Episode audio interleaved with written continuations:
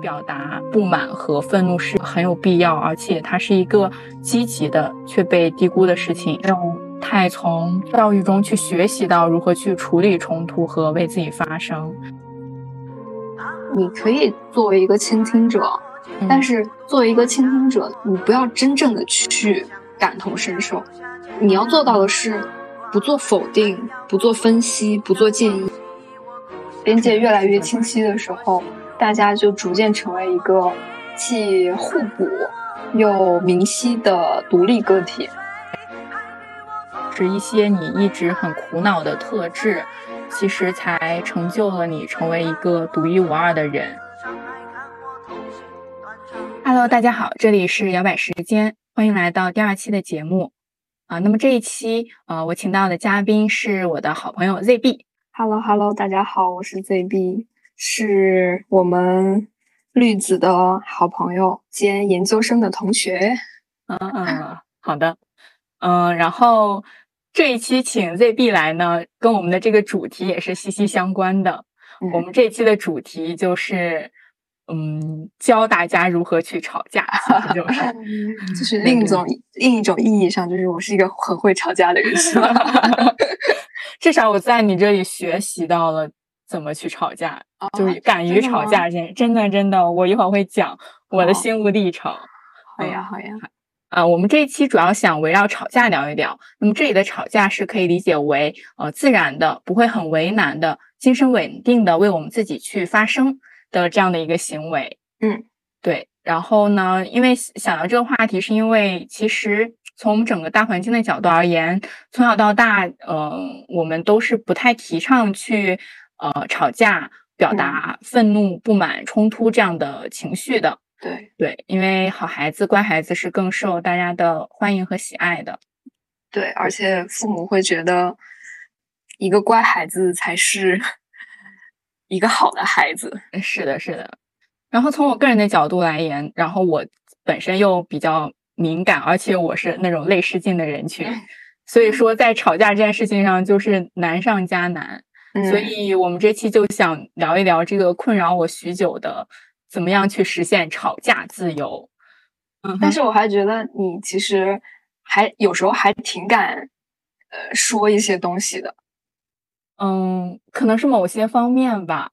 对，但是我觉得可能就遇到真的非常。需要面对去 argue 的事事情的时候，可能会敏感一点。但是咱们一起出去玩啊之类的，我还觉得你表达挺好。就是不论遇到一些可能有点尴尬的情况的表达，还是呃在正常的表达里面，我觉得还是非常 OK 的。可能就是慢慢锻炼到的吧，也是从一开始呃避免冲突，或者说是一说话就很想哭。然后成长为了一个比较精神强大的吵架战士，可以可以。你一说在很想哭的时候，我发现我脑子里蹦出来的基本上都是一一方面是跟父母吵架的时候，一方面是在是在职场里面想表达一些自己的合理权益或者是委屈的时候会出现这种情况。我我跟我跟家里人吵架，其实基本上就是跟我爸。我觉得我爸是 ENTJ 那种类型的，但是他不是 ENTJ，然后他好像是 E ENFJ。但是你是让爸爸测了一个 MBTI 吗？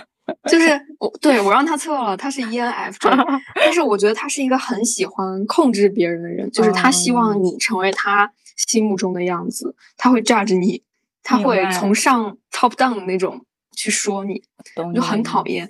啊，跟我的感觉很像。每一次我跟他吵架的时候，我就很累失禁，因为我很无助，你知道吗？就是我没办法说服他。哎，是的，而且就是自己的表达也不会，就因为情绪太激动。没有办法表达的很清楚，或者是他油盐不进。嗯，这样的。是，虽然今天是父亲节吧，但 是今天就是笑死，还是突然想到了这一哎，突然说到这个，感觉这个这期播客发到呃家里好像也不太好发，朋友圈发起来也要注意一下了。哦，没没关系，没关系。我爸我爸特别知道这一点，因为我们俩就他这一个特点聊过很多次，但是。感觉这个收获收益不是特别大，那就给他听这一期。行，好，让他默默去消化这样的一些，让他反思一下，对对对对。OK，聊到这个泪失禁，就是因为最近刚好那个那个桃花坞的节目上有一位那个女演员，她就叫她敏敏吧。好的。就因为那个泪失禁上了热搜，然后我是因为她这个词条，其实我特别讨厌这个标签，包括敏感这个标签。但是我觉得其实每一个词都没有任何的好与坏，就像一个人的性格没有任何的好与坏，你不论是外向还是内向。不论是敏感还是那叫什么钝感，其实都会，嗯，对，都会让你成为一个不一样的人、独特的人，而且你每一个特质会让你适应社会中的某一个角色。就比如说，内向人特别适合做中后台，因为他不愿意跟别人打打交道，但是他一内向的话，一般会伴随着一种比较仔细、稳定的一种特质。然后外向呢，就一方面，有的人可能觉得大大咧咧、没没心没肺；另一方面，他又非常适合去做就是对外交流沟通的角色。所以说，我觉得不论是敏感还是钝感，外向还是内向，可能都没有绝对的好坏之分。但是可能就是中国这个社会，或者是东亚这个社会，一直会觉得外向的小孩、活泼开朗的小孩是一个好的小孩。但是我觉得这就是一种 stereotype。就很刻板，认同认同。就像“泪失禁”这个词，其实就它本身就只是在表达一种现象嘛。对。但是其实大家看到这个词的时候，可能就是会大众的那个评价体系里就会觉得这个人怎么又哭了，怎么怎么样，就会有这样的评价。所以我当时看到这个词条，我就已经在为敏敏就抱不平了，你知道吗？担忧。对对对。然后我就打开了那个词条，然后之后我也去看那个视频。然后一会儿我们俩聊到关于泪失禁这个话题的时候，我们也会去展开讲一下我们自己对这个事情的一个看法。想先讲讲，嗯，我们自己是从小到大如何看待吵架和冲突的。吵架跟冲突，其实我觉得我小时候是一个挺内向的人，就是在初中之前吧，小学的时候，我很不会表达自己的想法还有权益，别人。跟我交流，我其实可能会支支吾吾不去说，但是其实这样也会让你受很多委屈。我记得我小时候，呃，小学的时候吧，我有个特别好的朋友，然后他就是个很外向的人，他会特别喜欢为自己争取。当时我出去玩，给我身边的这三两三个小朋友、好朋友带了礼物过来，然后我先给了这个这个。最外向的女生，然后这个外向女生她就问我这个礼物买了几个呀？我就说你们仨一人一个。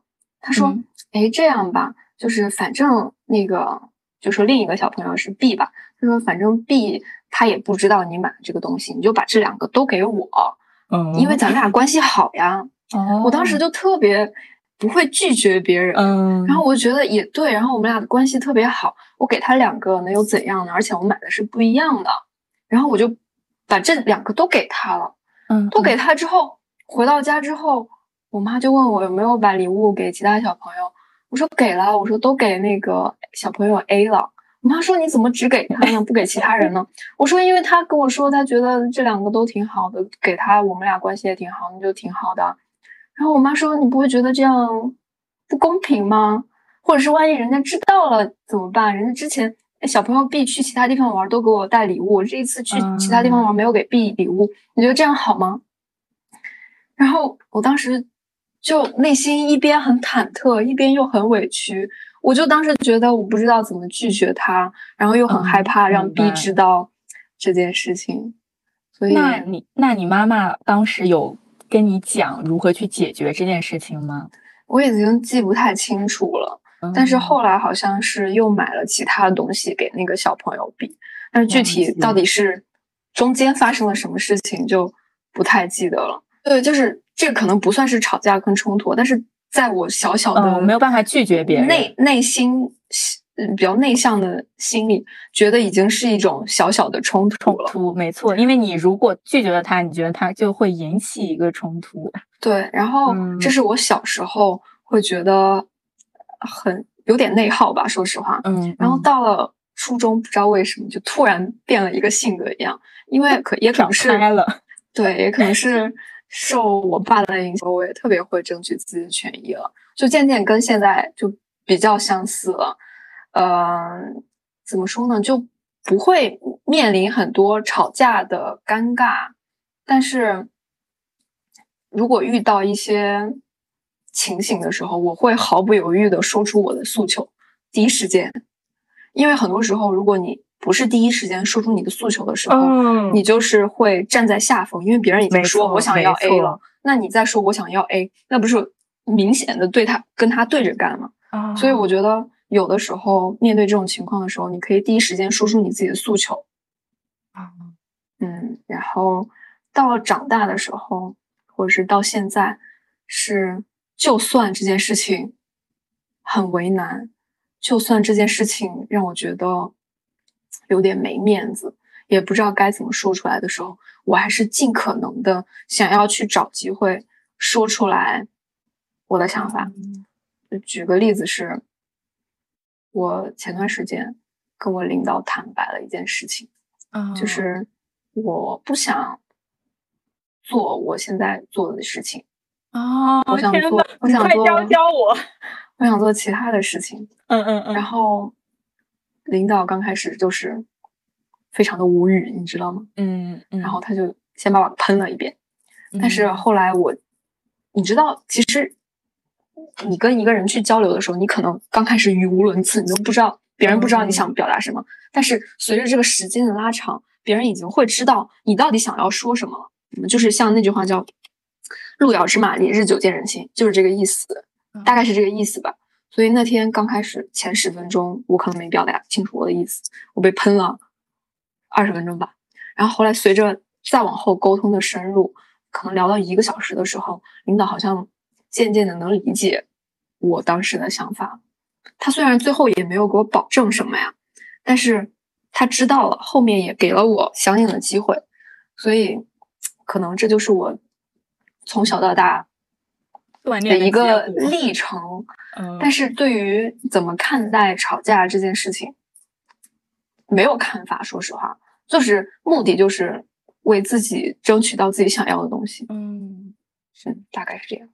哎，你刚刚讲到，就是你跟你领导讲，你跟他说完之后，他先喷你吗？嗯，哦，我就觉得，就很多场景下，我先鼓足勇气跟对方交涉了，但是他又。嗯，就是我们俩在一轮一轮的交涉之后，他可能在一次一次的表达自己的观点，然后我可能我有可能是认同的，有可能我是不认同的。嗯，但是就算我是不认同的，到后面我可能也就心里就是嗯不是很认同，但我也就不想继续了，就不会把这个到最后为到最后我可能就还是没有完全的让对方带到我的意思，或者是我我没有获得自己想获得的东西。我感觉我们的目标都是长期的，就是我不可能通过一次的谈话我就能达到我的目的，这是非常非常少见的。除非你是一个非常好的呃说客，就像马云一样，你能他能让你短时间的信服他的理论，并且你的思维跟着他走。但是我们处于一个职场的上下级的关系，然后你。我们又处于下风，所以很难你用你的地位去说服你领导。没错，没错。所以这个东西不要想着一次我就能解决，你想着这是我的一个相对来说长期的目标，你可以不断的去跟他进行沟通。就比如说，我一个月一次，或者是再少一点，两周一次，一周一次，跟你这样沟通，时间长了。没有人不会被你洗脑的，没有人，就是，所以我觉得，嗯，很重要的是学到了坚持的力量。你这个思路是我之前没有想到的，就是有些有些表达它确实是长期的，不能就是短期的看一次的结果，然后就不再继续了。对，因为我们很多时候，如果这个东西是我一次性就能达成的，可能就不不算是我的目标了。嗯，就是。目标相对来说是比较难的嘛，那如我如果一次性就能达到，那我算什么目标？那不就是我生活中一件事情嘛，对吧？学到了。嗯，那你说说你的呗？好呀，就是我也是小时候其实是很害怕冲突，然后在行动上是避免冲突的。就像你刚刚讲到的，呃，比如说小时候看到爸爸妈妈跟人嗯讲价呀，或者是一些小的摩擦，我都是很心里很难受的。嗯嗯，就这种对这种对都很难受。我就觉得为什么要发生这样的冲突呢？能不能赶紧解决？就就就不能就是不做这个事情吗？咱们就他说的好就给了就好了，就这种。然后嗯，但是呢，就是和家里人还是会有一些争吵的。这个我也觉得就是因为因为家人这些都属于一种长期的关系，所以说你跟他长期相处下来，你是没有办法永远保持理保持理智的，所以你。终究会耗竭你的理性，然后你可能就 还是会爆发出来。所以就是家里和家里人还是会保会发生一些冲突。对，然后我我回溯了一下，就有一些小时候有一些就是间接网上发生的一些冲突。嗯，我的处理方式就是我会自我强迫，然后自己安慰自己，然后去进。转移自己的注意力，希望能够去消化自己的一些难受。嗯，比如说，呃，我小时候上小学的时候，我记得，嗯，那时候我是我们学校的大队长。反正就是哇，对，就是就是你到那个位置，确实可能就会遭遭到别人的一些非议吧。对，然后当时会有那个贴吧那个东西，你知道吗？然后就呃有一次，就我我都不怎么玩那个东西，但是我就是听到别人说，呃有人在贴吧上议论我，然后我就去看了，然后看了之后，我真的就是难受到了。那是小小年纪，五六年级的时候，就是被小小面积的那种网暴的感觉，你知道吗？明白，明白，明白。嗯嗯，就是很很难受，但是你。有，首先它是一个贴吧，它就是匿名的嘛，然后它就本身就是一个间接的环境，然后而且我自己又是那种回避冲突的人，所以我就一直就是去呃转移自己注意力，让自己希望能够消化自己的难受。嗯，然后我最近也在想，我为什么会害怕冲突的发生？我感觉我其实是在担心。冲突的后果，就那个后果是我没有办法想象的，就比如说没办法控制的，不可能出现任何的后果。对，首先比如说我我害怕是不是对方，呃，他是不是会找一群人来 把我打一顿一顿？哎，对，这种是是真正害怕发生的。嗯，其次就是，嗯，如果这个事情无限的发酵，我又会担心它会影响我，就它又是另另外一种的，呃。耗尽自己的一种方式，对，对我其实觉得，如果你是一个呃相对来说的公众人物的话，就比如说你在一个学校里是大队长，在一个学校里是学生会主席这样的来说，其实确实会，我没遇到过这种情况啊，但是我觉得确实会出现你说的一些后果，打引号的后果，嗯。嗯，所以。我还是挺能理解你当时的心情的。我就觉得我当时就是，就是我是回避的，但是我给自己找借口就是我我我害怕这些后果对我自己有影响。嗯，但其实我现在想想，我其实就是没有解决冲突的能力，而且这些痛苦它其实不会消失，它只是被压抑着，然后它。会以别的方式爆发出来，比如说我会对其他的人造成伤害，比如说我有情绪，然后我宣泄给了家人、嗯朋友，或者说肯定要有个出口，对，或者说他还会就是很慢性的对我自己。造成一定的伤害，嗯，对，就是我之后也在微博上遇到了一些类似的事情，然后那个事情发生之后，我其实也是一个比较回避的态度，就对方他已经就是指名道姓的，就实名的在呃网上没有理由的在说我，但是我还是回避了。然后这个事情对我造成的影响就是，我会在很多个自己比较负面的情绪里就。无数次的再次想起这个事情，虽然可能当时那个负面的情绪和这个事情没有关系，但是每次有负面的事情，我就会想起这个事情，然后就是去不断的责怪自己，然后同时对那个人去加深我的一些负面的情绪，但是这个事情又是没有出口的，它就是一次次这样的发生。但是你有没有想过，时间真的会治愈一切。嗯，我只能说我现在就是慢慢长大了，而且我觉得我是在那个年纪里以一个呃不会处理冲突的方式，可能反而是对那个事情做出了一个 最优的选择。就比如说现在我是具备了一定解决冲突的能力，就面对那些事情，嗯，我是会思考我如何去解决的。我可能最后的解决方法还是回避，但是这个回避和那个时候的回避是不一样的。只不过他们可能嗯造成的结果是一样的，就是嗯这个事情就是只是很快的发生又很快的结束了，确实没有这个事情本身在无限蔓延下去，但是内伤了，对，就是内伤了，嗯嗯，还有一些理解，嗯。嗯嗯，还有就是我还面对过一些正面的冲突，嗯，比如说，比如说就是。我初中有一个同学，那个同学他就是有一点情绪特别分裂，早上还跟你是好朋友，然后下午来之后他就把你叫到面前，把你一顿批评，然后就是不仅说你说我不好，然后还说我的家人的那种啊，这有毒吧？就很过分。但是他当说完我之后，我就发现我就只能愣在原地，你知道吗？我就是毫无嗯回嘴的能力。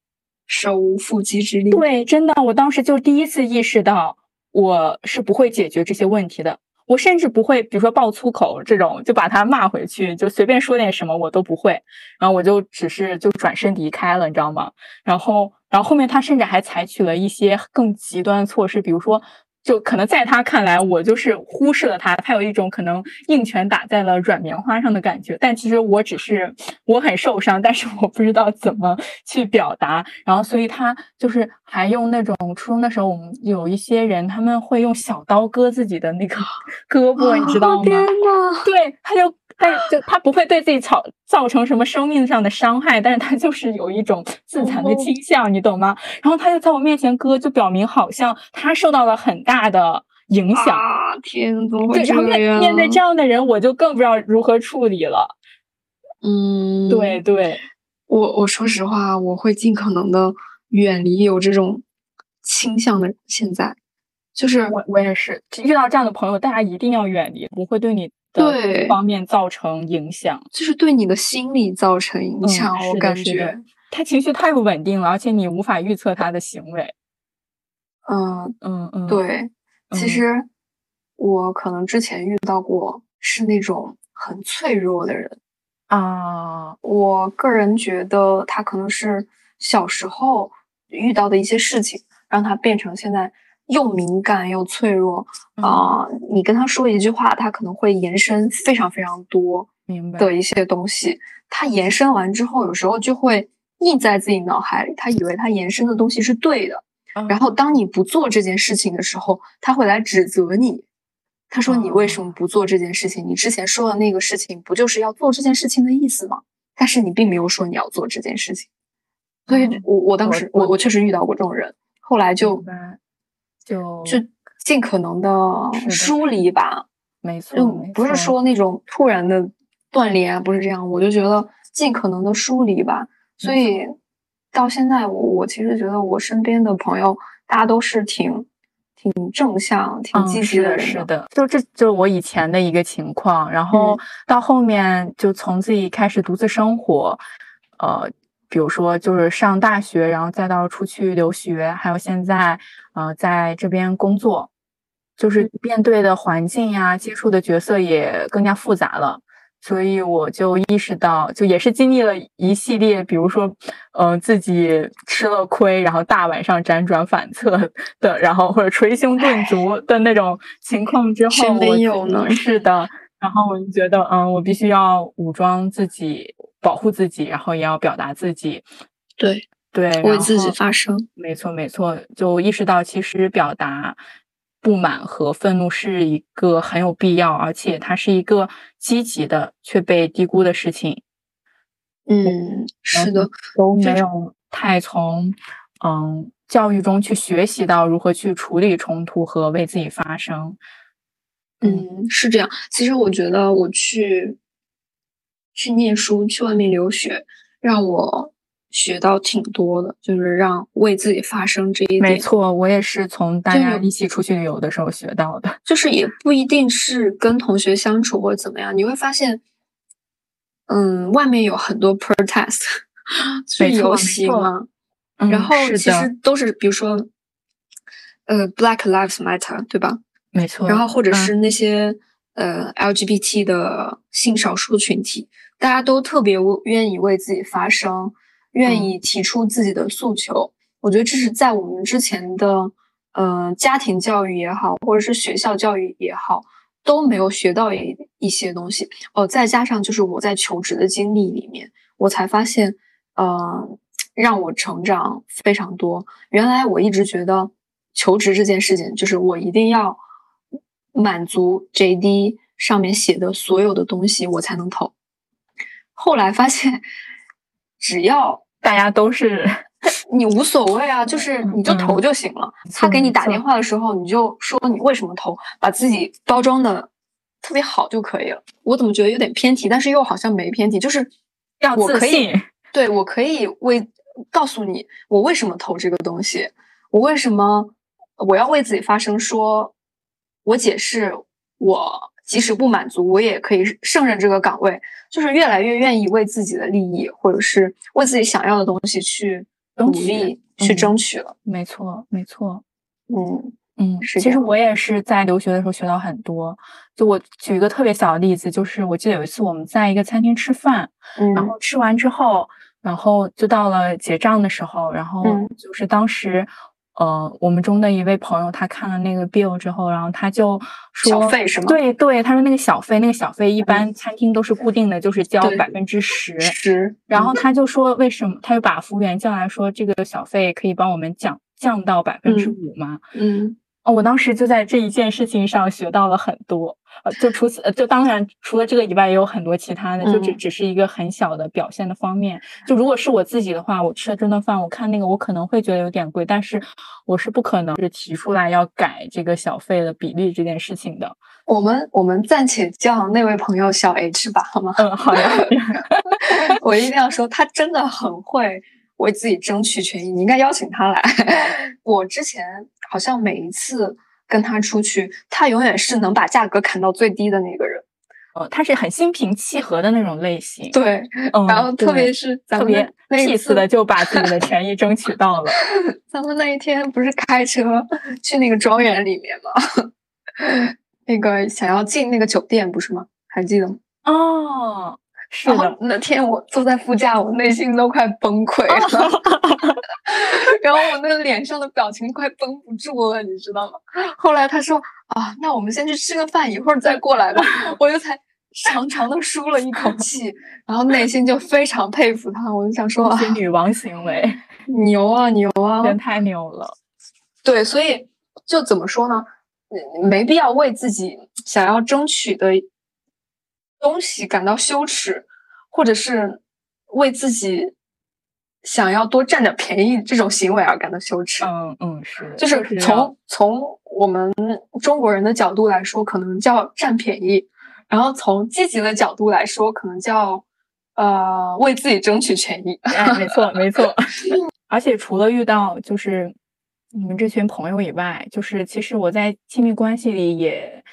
呃，锻炼了我的一个思辨能力。嗯，怎么怎么说？就是，呃，我男朋友他是一个特别会吵架的人，而且他逻辑特别清晰。对，所以像我一开始跟他在一起的时候，我就是完全就是那个失败那一方，我甚至就没有办法提出自己真正的那个诉求点。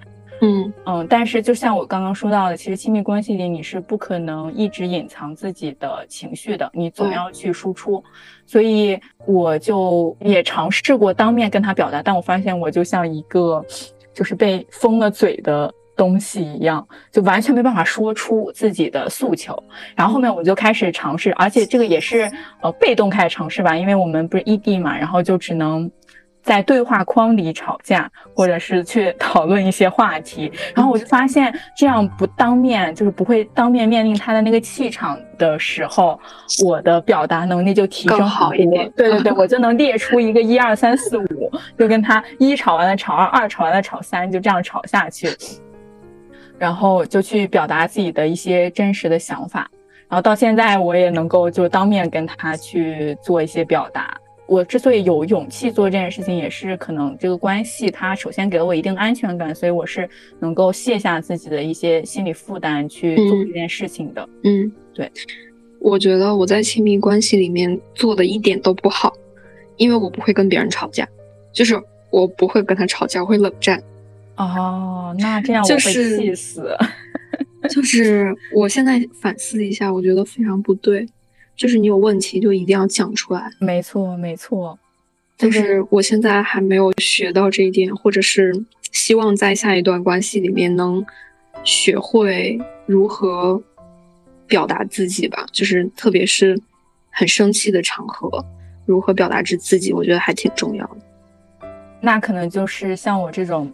首先，压抑情绪的人在这种事情上就比较有发言权，就因为你跟亲密关系里，如果你是想解决问题，而不是完全的宣泄情绪的话，你就是需要去，呃，还是要理性一点，然后去，呃，沟通。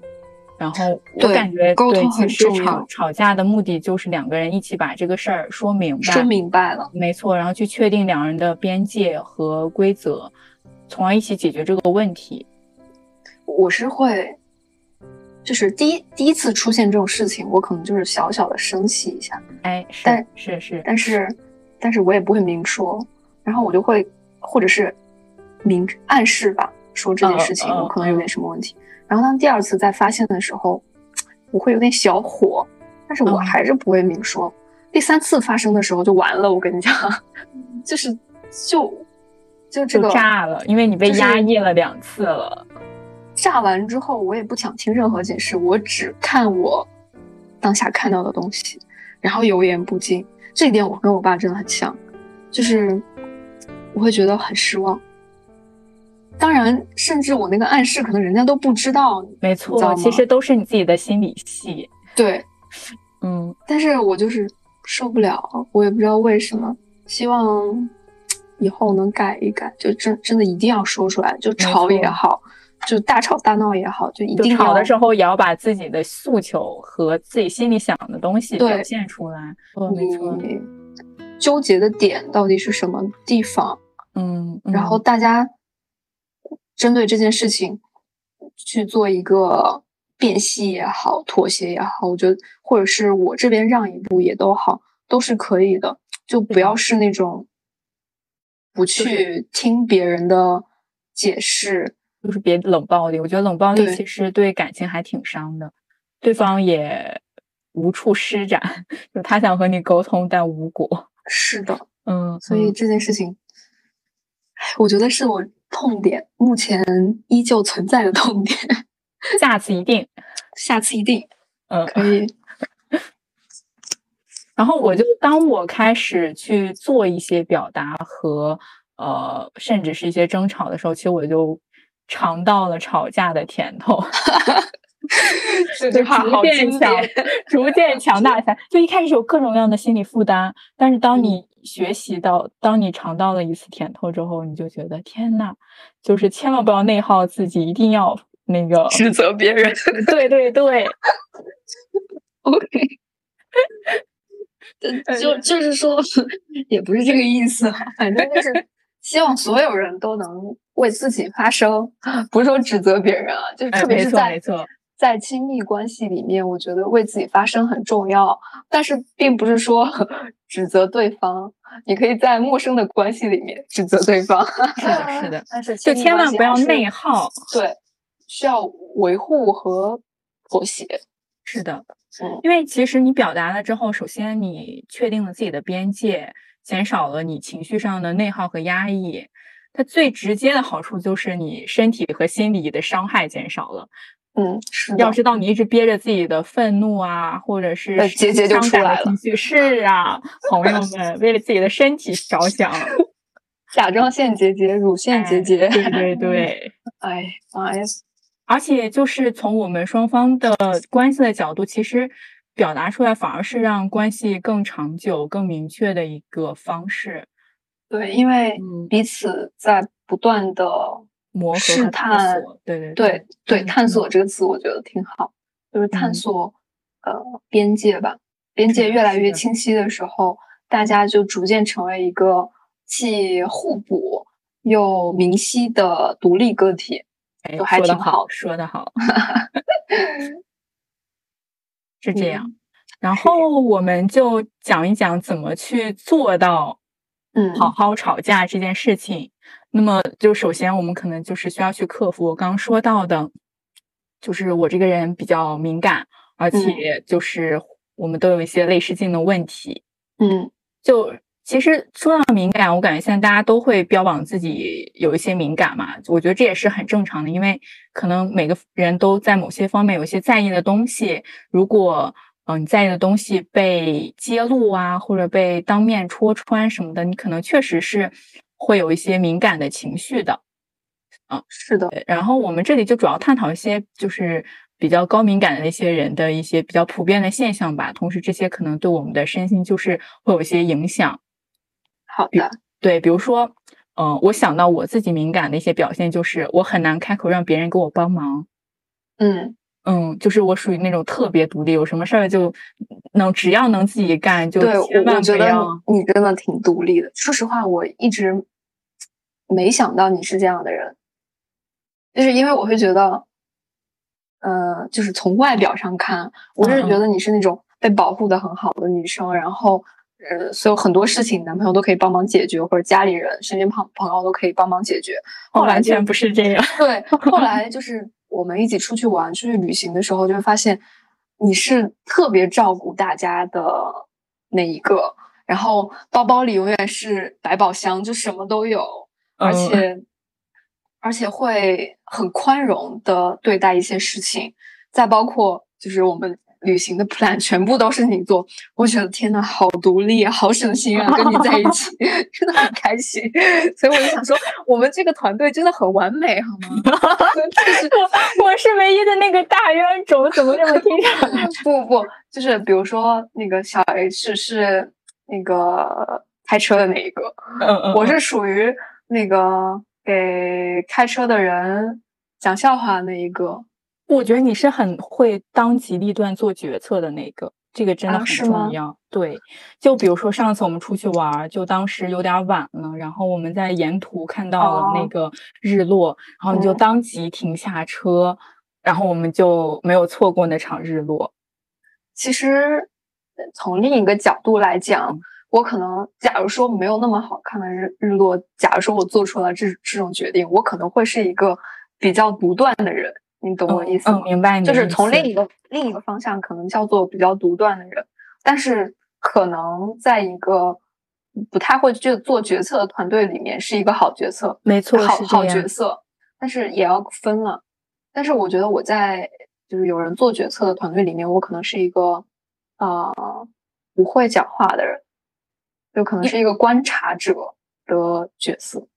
其实我觉得做决策，它可能很多时候就是像你说的，它可能是一种能力。但是呢，我感觉，因为我现在做产品嘛，产品就有很多需要做决策的东西。嗯。然后我一开始就是觉得我不知道那个做决策的标准是什么，嗯，怎么样。然后，但我现在工作到现在，我就感觉到其实百分之。六七十的决策，它都是不重要的，只是需要后续做的那个人他得到一个肯定的答案，他有一个明确的方向就可以。所以说，因为因为很多人都是选择困难症，没错没错，就是是需要一个答案。他对你选 A 和选 B 可能差距不大。我很多时候都是靠自己的直觉，就纯纯是跟自己内心走。嗯，但是这样也会有一些。比较武断的 选择出现，但是我觉得像旅游的时候就很需要这样的，就嗯就是我说在人生人生道路上，可能真的是硬硬着头皮走下去，有一段有那么一段路走下去了，你就胜利了。对，但是我会发现人生这个东西啊，就很就很玄妙，它不是真的你 A A 路路径 A 是好的，路径 B 就是绝对差的，没有这样的选择。就只要你坚持一个大目标，就是叫什么“不忘初心，砥砺前行”。我觉得初心真的很重要，你知道吗？真的很重要。就是你要你要坚持你想要做的那件事情，然后往下走，这条路绝对是好路。但是就不要来来回回，哎，没错没错，去在 A B C D 所有方面都做出一点努力，这样你会只会走一厘米。但是如果你只从只从 A 这个路径上往前走，你可能能走四厘米。所以，所以我觉得还是选定一个目标比较重要。OK，我们说哪儿了？我刚刚就想到，其实我感觉就是高考结束之后，很做很多事情也都没有标准答案了。其实对做的决定就是都是一个概率问题，就只是它就是它离那个你想达到的结果的概率高低的问题，但是它其实都可以抵达到那件事情。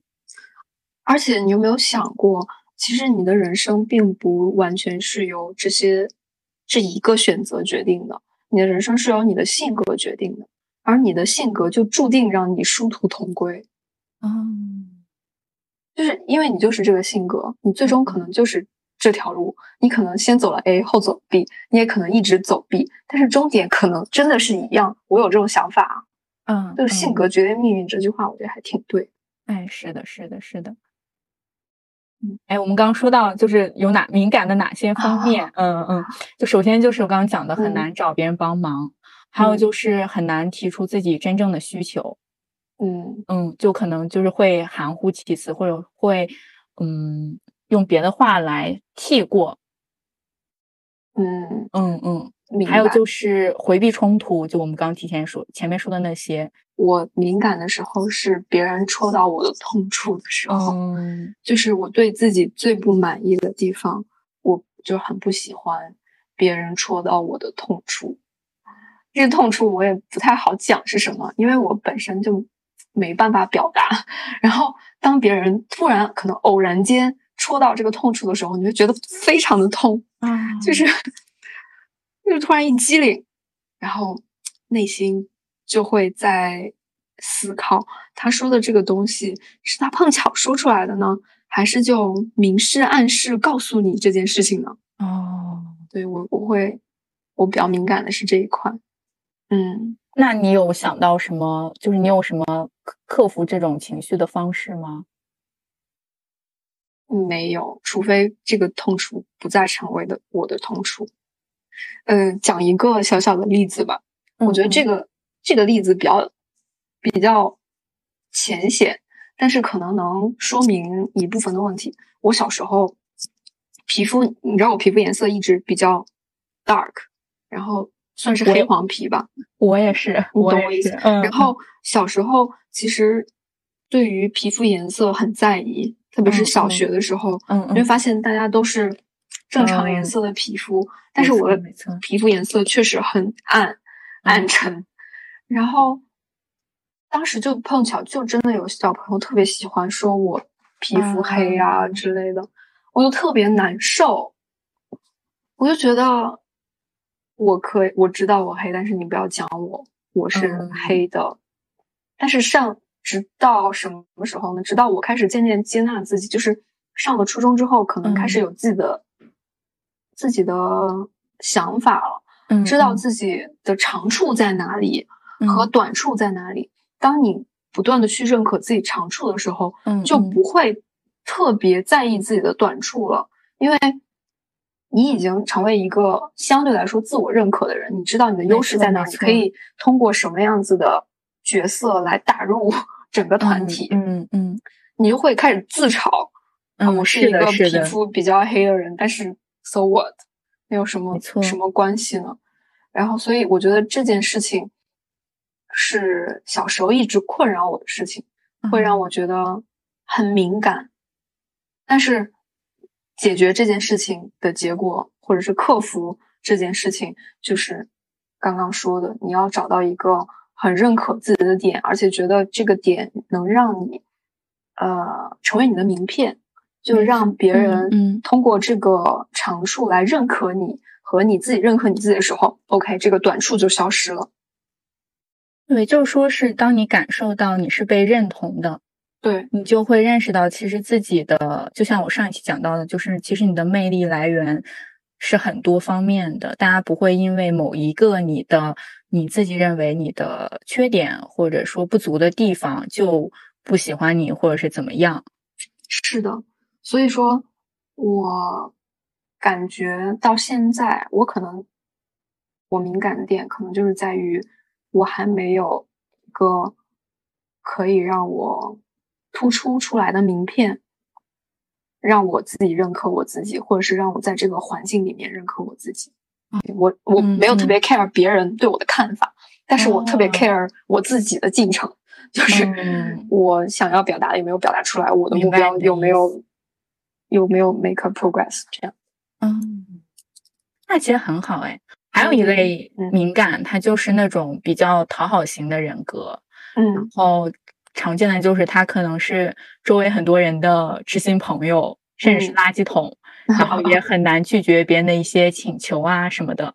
嗯，哎，其实你你一说这个，我就想起来，我之前看过《非暴力沟通》这本书嘛。嗯嗯。然后在《非暴力沟通》里面，他其实说过，呃，你可以作为一个倾听者，但是作为一个倾听者呢，你不要真正的去感同身受，你要做到的是。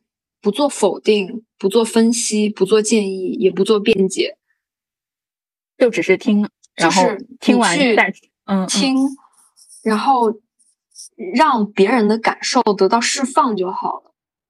嗯，你并不是去给他做建议的，是的，你也不是想要去揭露别人需要的东西，你只是让他有一个充分表达的空间就好了。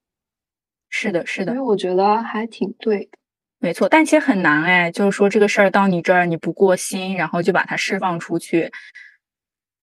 对，我觉得没那么容易。其实有两个极端，一个是像你说的，别人跟你说一件事情，你可能会相对来说比较感同身受，因为你呃一个一方面可能是你本来就是一个共情能力很强的人，另一方面可能是这个人对你来说很重要，你们俩关系很好，但是。从另一个极端来讲，就是有些人是不会太 care，不会太 care 自己外部的人到底出现了什么状况啊，只是在听你听你去讲这件事情，让你有个充分的表达空间就好了。这样会让你就是让想要宣泄情绪的人情绪得到释释放。另一方面，你自己也没有。走心或者是过心，然后也会让你的情绪不受太大的波动也是保护自己。对，但是你不排除有些时候，比如说好朋友之间，我们去吐槽一些事情的时候，或者是去告诉你这些事情的时候，我是想要得到真诚的建议的，因为我觉得这个社会很多人都不是特别真诚。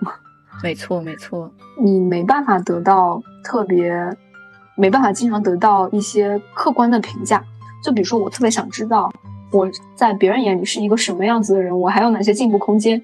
当你跟一个不是特别熟悉的朋友聊天的时候，获得不了什么，获得不了什么有价值的信息，他只会告诉你你已经很好了。我觉得你哪里哪里真的特别好，让你改的地方，我觉得真的没有。但是他可能内心不是这样想的哦。但是如果你跟你好朋友去交流这件事情，你的好朋友可能真的会给你一些比较有建设性的建议。嗯嗯，所以也是要分情况吧。是的，是的。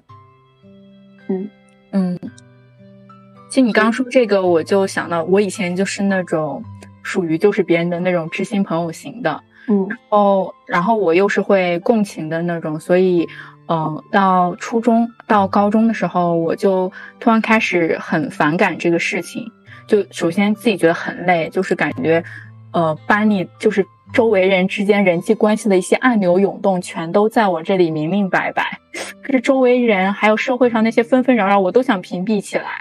所以我就是会有意识的去钝化自己的这方面的能力。然后，甚至到后面上大学的时候，就我的一些朋友，比如说跟他跟我讲他的一些感情中的一些情况，就特别频繁。然后我就会到一个极限，我就会直接说：“就你你不要老跟我讲这些东西，我不想听。”对对对对对。我我好像一直不是这种人，就是大家好像不太会嗯找我去，就我一直不是一个知心朋友。就一开 始你还会很骄傲，你觉得自己很受欢迎，嗯，但后其实这都是一些陷阱，我觉得 也不一定，因为你从这个方面来讲，你可能是一个人缘很好的人，别人愿意会呃告诉你或者跟你诉说一些他心中的痛苦还有烦恼。但是当然，你也要保护你自己，没错没错，不受这些信息的纷纷扰。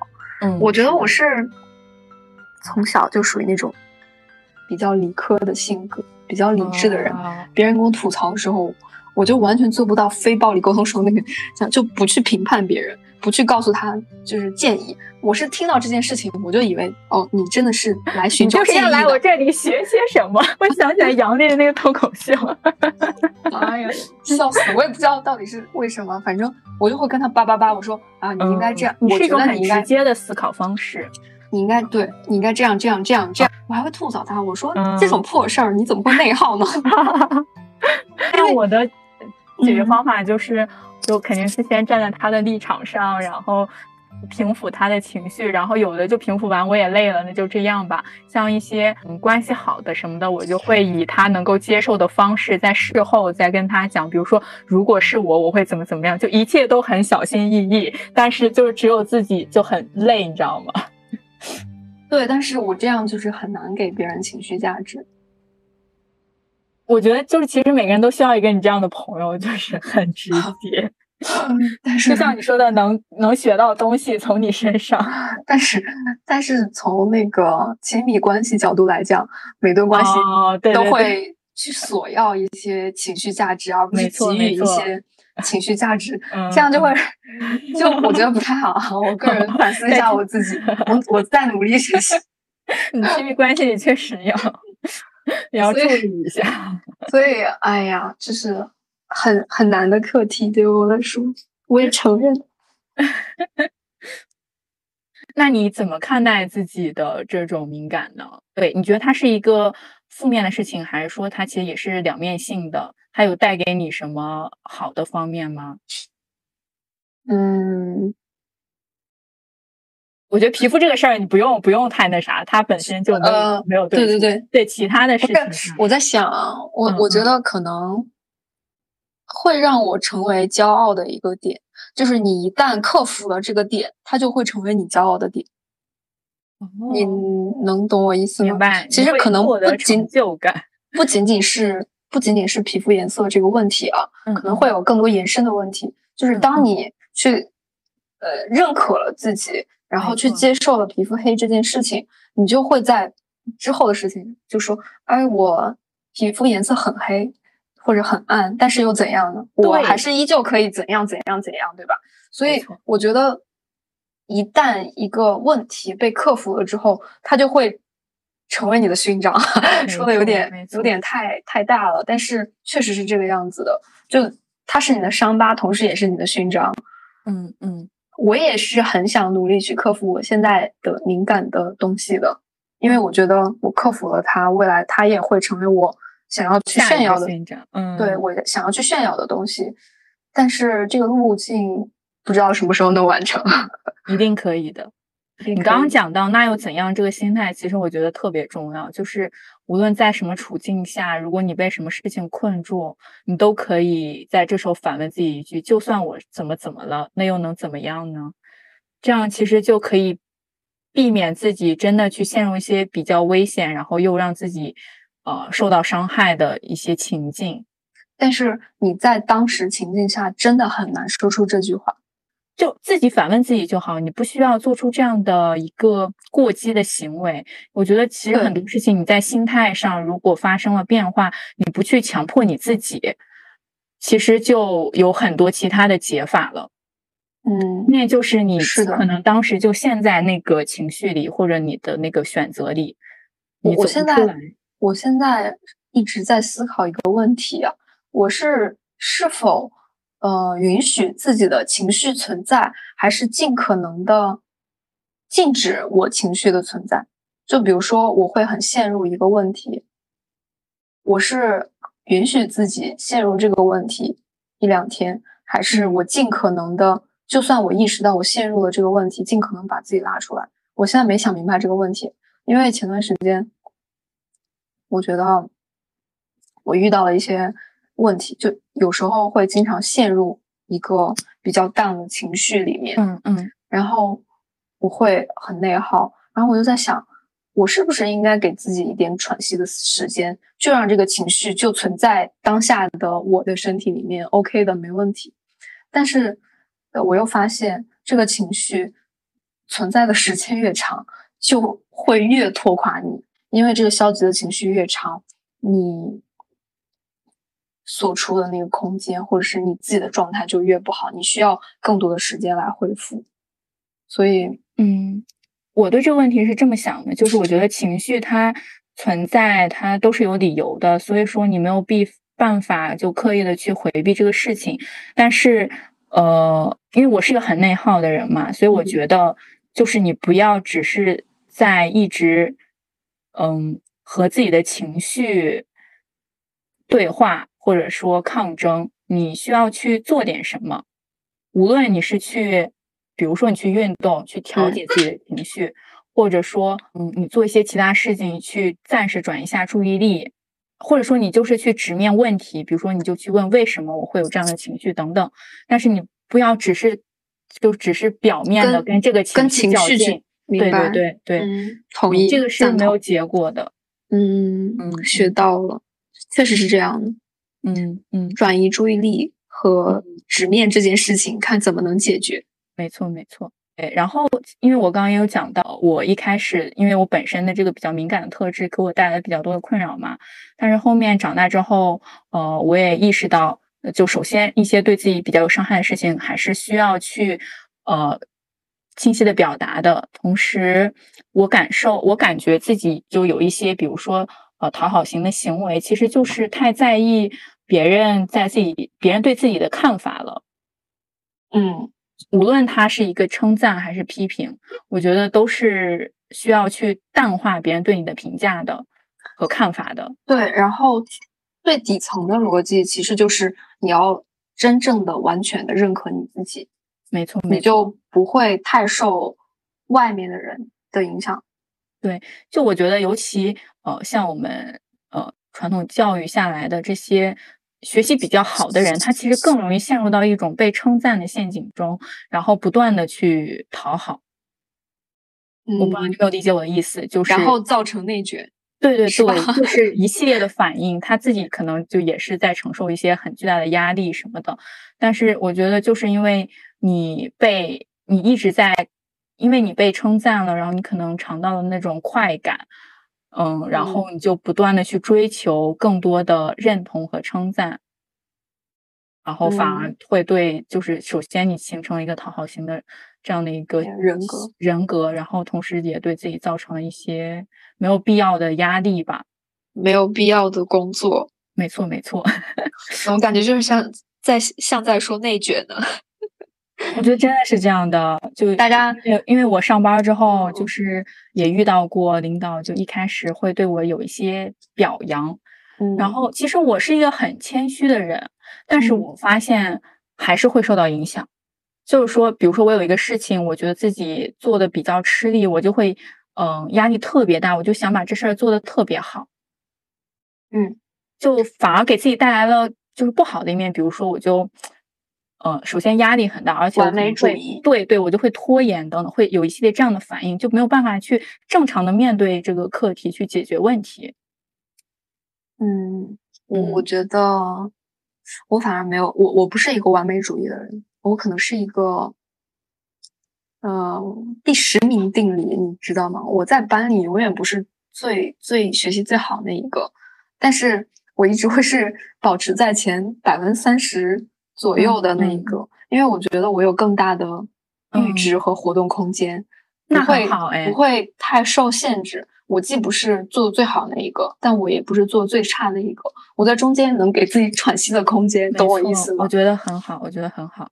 所以我觉得这可能也也是因为，因因为这个我不是特别内耗，就是我会，呃，就是想想自己。最终想要的是什么？你想要的就真的是别人的赞同吗？夸奖吗？还是你想要其他的东西？